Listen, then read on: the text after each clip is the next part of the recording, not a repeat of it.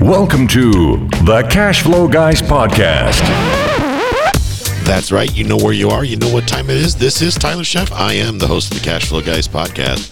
And this week we're going to talk about, well, the top 23 questions that I guarantee you, you probably are not asking. And I'm going to break this up over a couple episodes because this is going to be a solid gold series. I'm doing this because I'm going to help you get the information that you need up front so you can make decisions that make sense. Because here's what I do know 2020 is going to be a year for the year for you. 2020 is where things are going to change. 2020 is where you're going to knock it out of the park.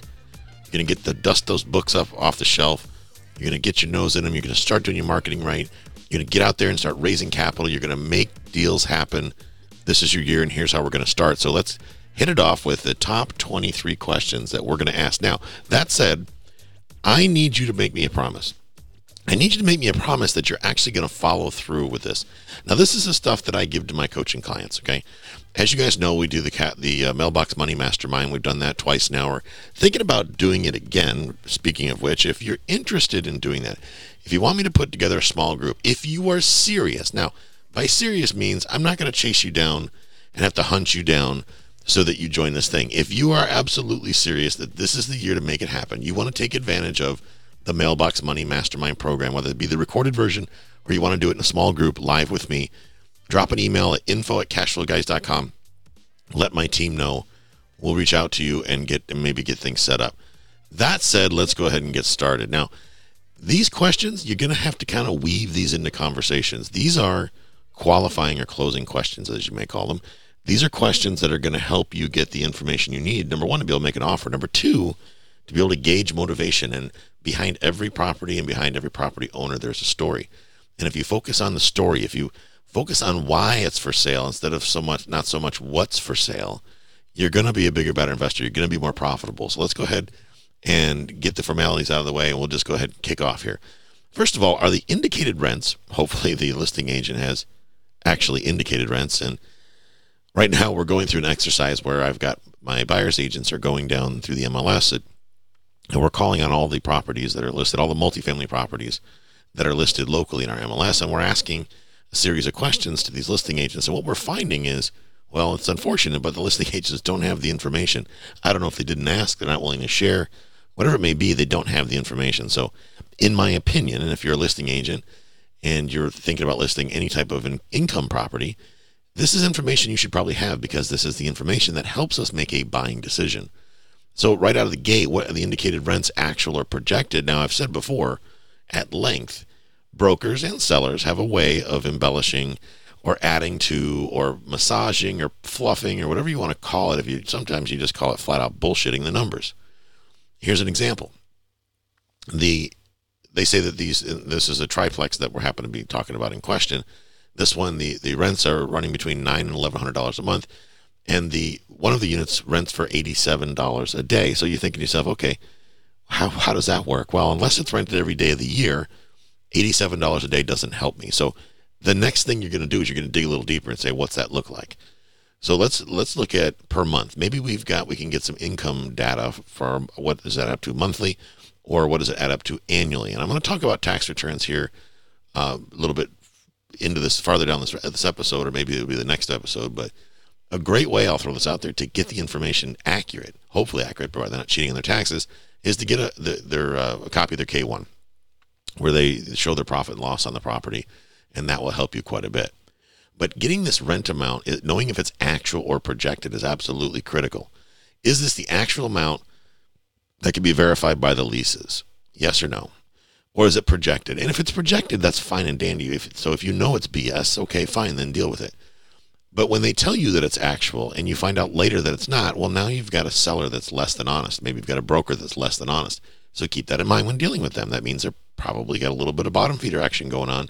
You should be, your spidey senses should be tingling. Those red flags should be waving behind you. So that's that question. Are these rents actual or projected? Or is this pro forma? You could also say pro forma. Pro forma is a fancy way of saying projected, or that's code for I'm guessing or wild ass guess, right? pulling it straight out of my backside, whatever it may be, get the factual information down, get it accurate, see where it's at, okay? And yes, this is something that you should be knowing on the front end because here's the thing. I know lots of investors out there that make the mistake of going based on what's on face value, saying, "Oh, well, the broker said it rents for nine hundred dollars a month," and the broker's, you know, kind of full of poo poo.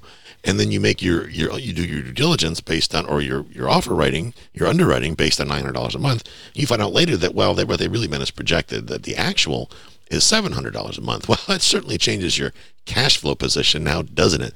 And if you are working out with investors or things like that, folks like that, you have certain guarantees and promises. I shouldn't say guarantees, but promises that you've made to them in regards to profitability. You may wind up doing a deal where you got to give your investors all the money. There's nothing in it for you. That's no fun. Or worse, you're going to wind up writing checks to your investors out of pocket, and that's no fun. So make sure we get that dialed in. Another important thing that we're going to want to know are, are the tenants are on are they on annual leases or are they on month to month? And regardless of the answer to that question, we want to know are they all valid? Whatever leases are in place, are they valid? If it's month to month, is there a written agreement in place? Is it valid or is it expired? And that's what I mean by valid or invalid. Is it has it is it expired?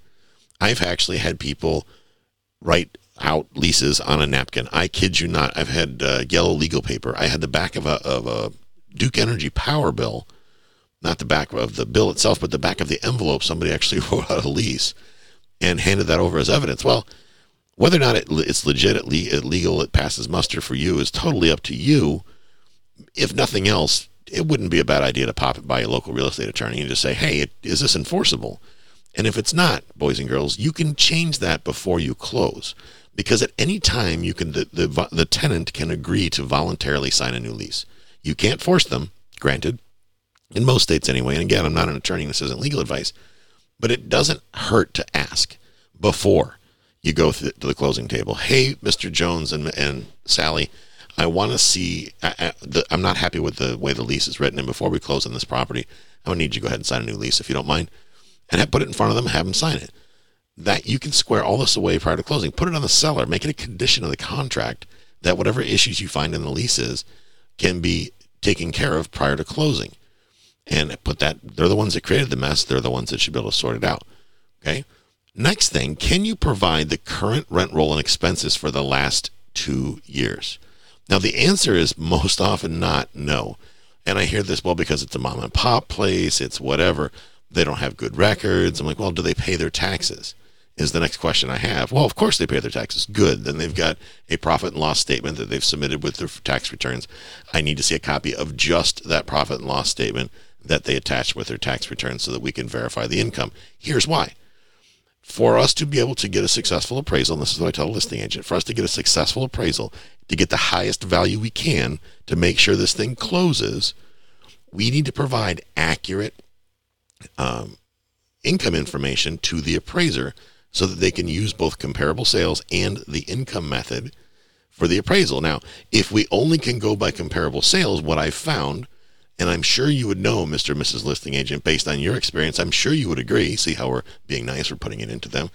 I'm sure you would agree that we're, we're we could risk an unfortunately low appraisal. And if we have a low appraisal, well, guess what's going to happen? We're not going to get the financing we need, or the seller's going to have to come down drastically in price. And we wouldn't want that to happen. So if we can just get that information, we can provide it to the appraiser up front. We can be proactive with that information.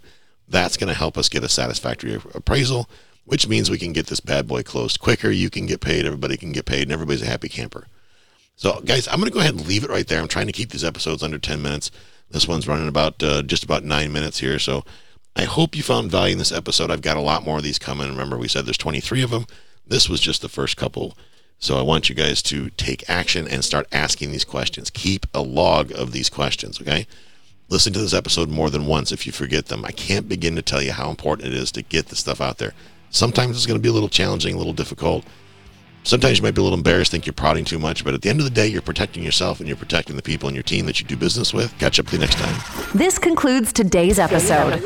You don't have to wait till the next episode to learn to earn. Head over to cashflowguys.com and contact Tyler and his team for more powerful tips and ideas so you can start generating multiple streams of income and escape the rat race.